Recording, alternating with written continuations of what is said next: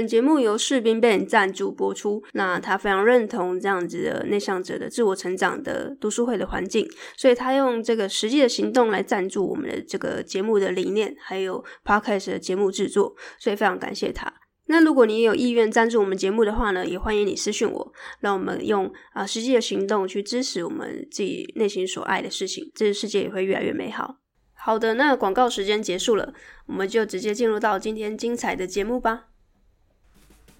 欢迎回到内向脑没烦恼的 Podcast 节目，我是 May。刚刚是有点忘记台词嘛？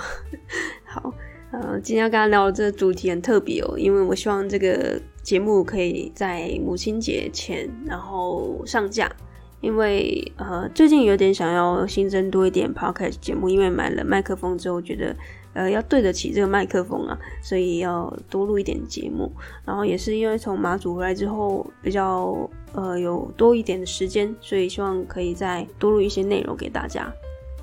那今天要跟他聊的就是周杰伦，嗯，应该差不多跟我年纪的人应该都听过周杰伦的音乐吧？我们都是听他音乐长大的。那其实为什么会特别喜欢周杰伦呢？因为呃，有我可能没有到那么疯啦，但是总觉得他音乐我觉得是很棒的，而且他是有突破当时台湾的音乐的既定的刻板印象，就是。啊，比较多是在聊一些爱情的，然后小情小爱这样的一个歌词跟乐曲。那当时周杰伦就呃加上他自己的就是嗓音跟口音非常特别，就是这种比较含糊不清，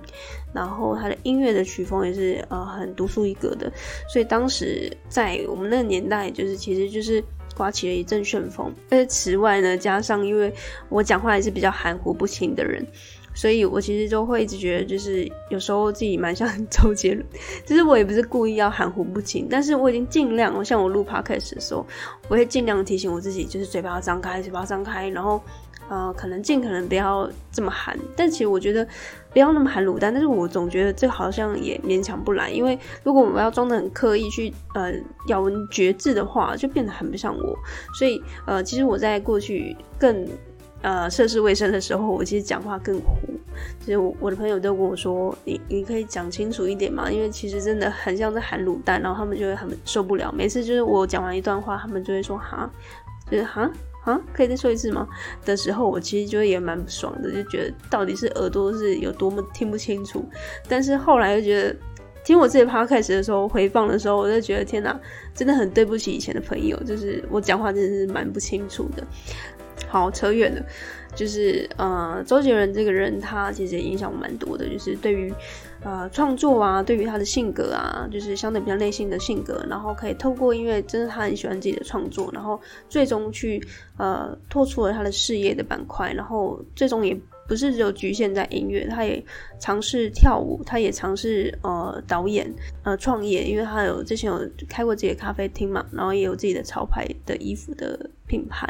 所以等等之类的尝试都会让我知道说，其实内向者他会有非常多的可能性，所以不要画地自限。其实前面讲那么多，其实我只想要跟大家分享周杰伦的人生的故事，就是在他现在红之前啊，大红大紫之前，他的人生到底经历了什么？也许不是像你现在看着他就是这么的光鲜亮丽，其实他也是一路的从零开始，然后呃突破了非常多内向者的性格的一些障碍，然后还有呃家庭的一些状况，然后最终走到现在的这个成绩，我觉得是非常励志的，然后同时也可以给予内向者比较多的一个。鼓励。接下来我会就是边朗诵一段文章，然后边陪大家解读一下，就是周杰伦是怎么一路成长过来的。那刚开始，呃，周杰伦其实他在国中二年级的时候，父母就离婚了。那离婚前，父母其实就处在一个冷战的阶段，所以他就被安排说去住在外婆家。那也许是因为当时就看到父母在一起就是非常的不快乐，所以对于父母的离异，他也都非常的看得很淡。然后他后来说，其实父母离异对他来说不会有负面的影响。然而事实真的像周杰伦说的那样吗？父母离异对他没有造成负面的影响吗？父母感情不和啊，甚至家庭暴力的这样阴霾，其实让原本比较活泼个性的这个周杰伦就变得比较内向，然后比较怯懦。爸爸妈妈彼此没有爱，难道这是生命的真理吗？他小的时候其实想不明白这样深奥的问题。父母离异让他变得更加孤僻，不爱讲话，不愿意跟人交往。当他回忆小时候记忆最深刻的事，他竟然是说外婆家里养的大狗。因为小的时候，周杰伦没有别的玩伴，常和这只大狗玩，有时还想象自己是大将军，把狗当马骑。那这样单亲家庭的小孩，比所谓的一般的家庭啊，其实承受了更多的成长的痛苦和迷惘，所以变得更加的敏感，也更加的叛逆，但同时也比较坚强，更努力。在今天的就是呃娱乐圈，其实有越来越多明星。啊、去看他们家庭的故事的时候，都发现他们其实都是来自单亲的家庭。所以在单亲家庭长大的，又是一个独生子，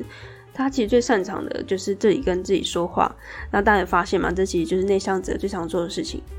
然后最不擅长的呢，反而是跟外人沟通。或许是因为小时候从小就是跟孤独作伴，所以他的音乐成熟稳重，而且。很耐听，有着一股超乎他年纪的一种生命力。那如果你有听过周杰伦的音乐，确实我自己听也是有一种不符合他的年龄。而且虽然歌词是方文山写的，但是他的乐曲其实也是超乎一般人，呃，比较框架内的这样的一个线条。好，那对于外界的批评跟反应，因为当时其实这样的音乐是非常的创新，而且很超前的。呃，外界那时候非常多的声音。不善言辞的他，也只有一种表情，他只会用音乐去说明，将他的情绪蕴藏在一件又一件的作品里面。所以当，呃行销公司啊在绞尽脑汁要分析大家喜欢什么，好去安排他接下来下一张专辑要怎么发的时候，其实周杰伦他根本就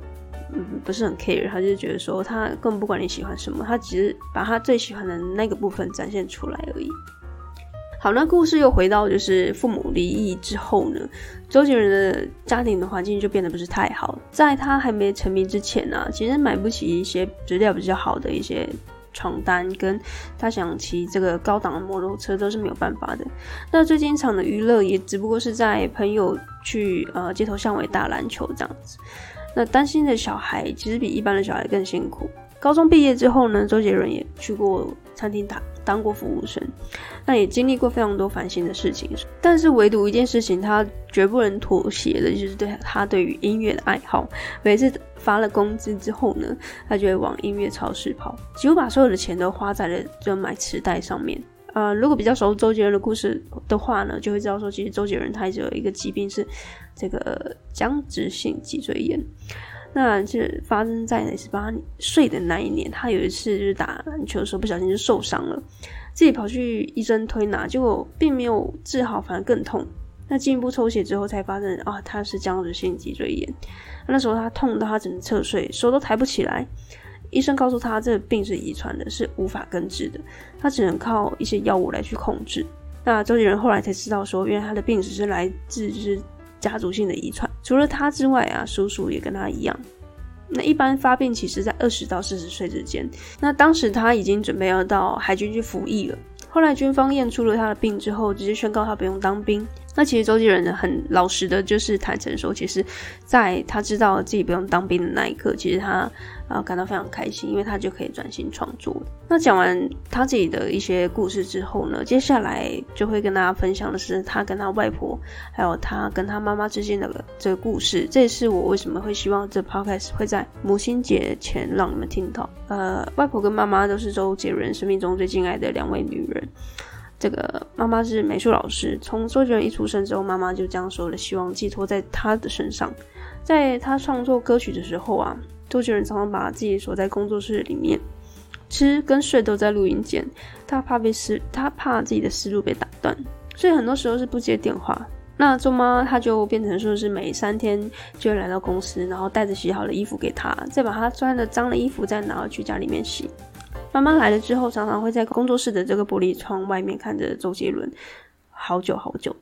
周妈妈又担心他对同事礼貌不周，所以尽一份努力帮他打一天人际的关系，时常买一些披萨还有炸鸡送同事里面吃，感谢大家对于周杰伦的照顾。那在这里，我想跟大家分享，就是其实对于内向者在人际关系上面比较不擅长这件事情，我也有感觉到，就是有时候我确实也会忽略，呃，反而是因为。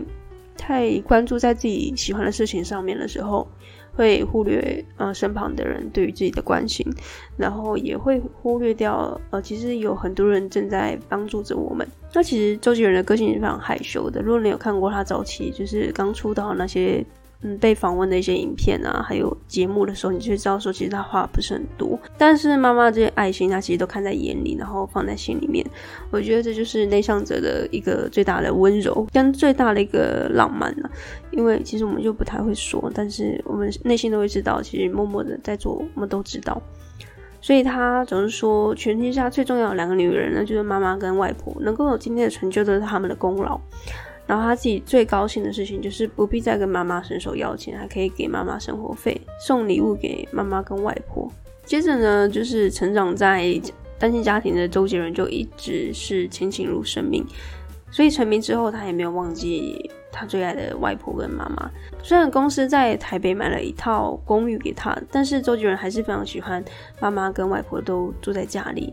然后睡在他小时候的那个卧室里面。那平时过节的时候，他也都会陪在妈妈身边。但除此之外还不够，他还把爸爸妈妈、外婆都搬进了自己的作品里面，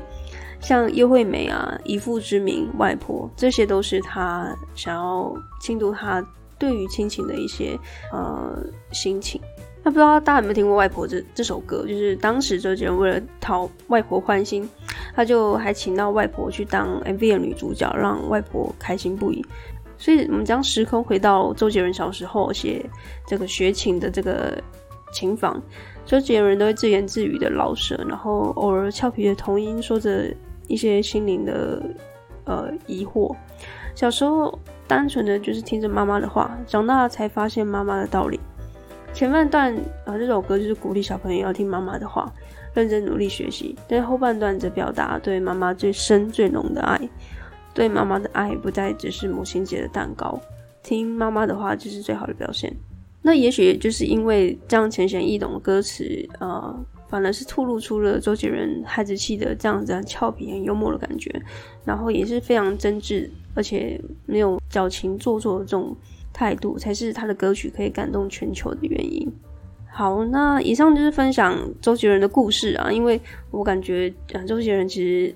慢慢的，可能因为世代的一个转换，可能大家可能会忘记这个很很历史性的一个人物，所以想要跟大家分享，因为母亲节关系，然后他跟他母亲啊、外婆之间的这个故事，我觉得也是非常值得记录的。那周杰伦他现在就是除了是歌手之外啊，然后他是这个唱片的制作人，然后演员、导演，然后他都有做过。那除此之外，跟大家分享的就是他，呃，其实他大学的时候联考是落榜的，然后他主修钢琴跟副修大提琴。那在一九九七年八月的时候正式出道，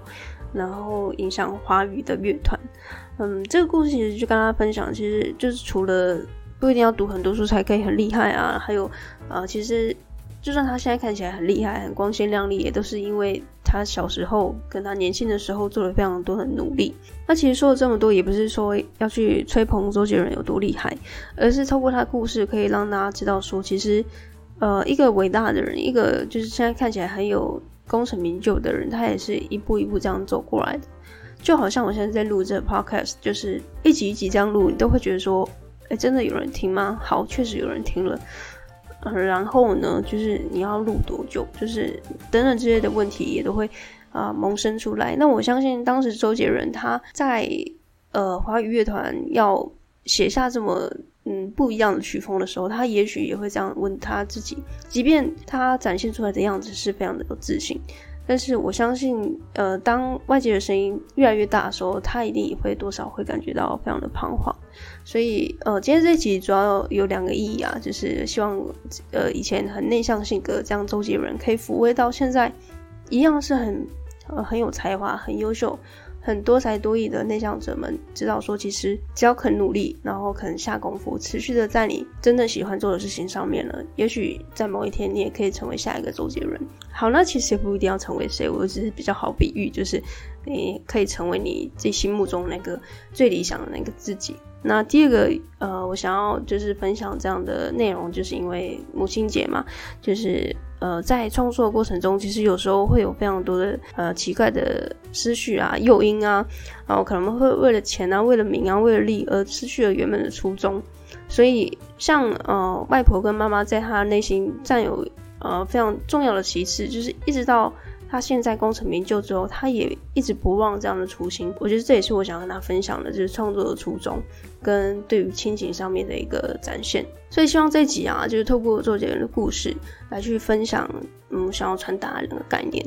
那不晓得大家会不会呃喜欢这样故事内容的介绍，就是透过一个人物，就是家喻户晓的人物，然后去剖析他的一些人生的经历啊，然后去。回想一下他过去的一些所作所为，然后是不是有什么有迹可循的一些呃轨迹啊，或是什么样的做事的方法跟心法？呃，如果喜欢这样的分享的话呢，就是对你有帮助的话，你觉得就是感同身受，然后也觉得很有帮助的话，就欢迎在 Apple Podcast 上面给我五颗星的评价，然后写一些留言让我知道，那我就会介绍更多的人物来去跟大家分享。好。那这一集第十一集的母亲节的特辑就到这边，祝大家母亲节快乐！我是妹我们下集见，拜拜。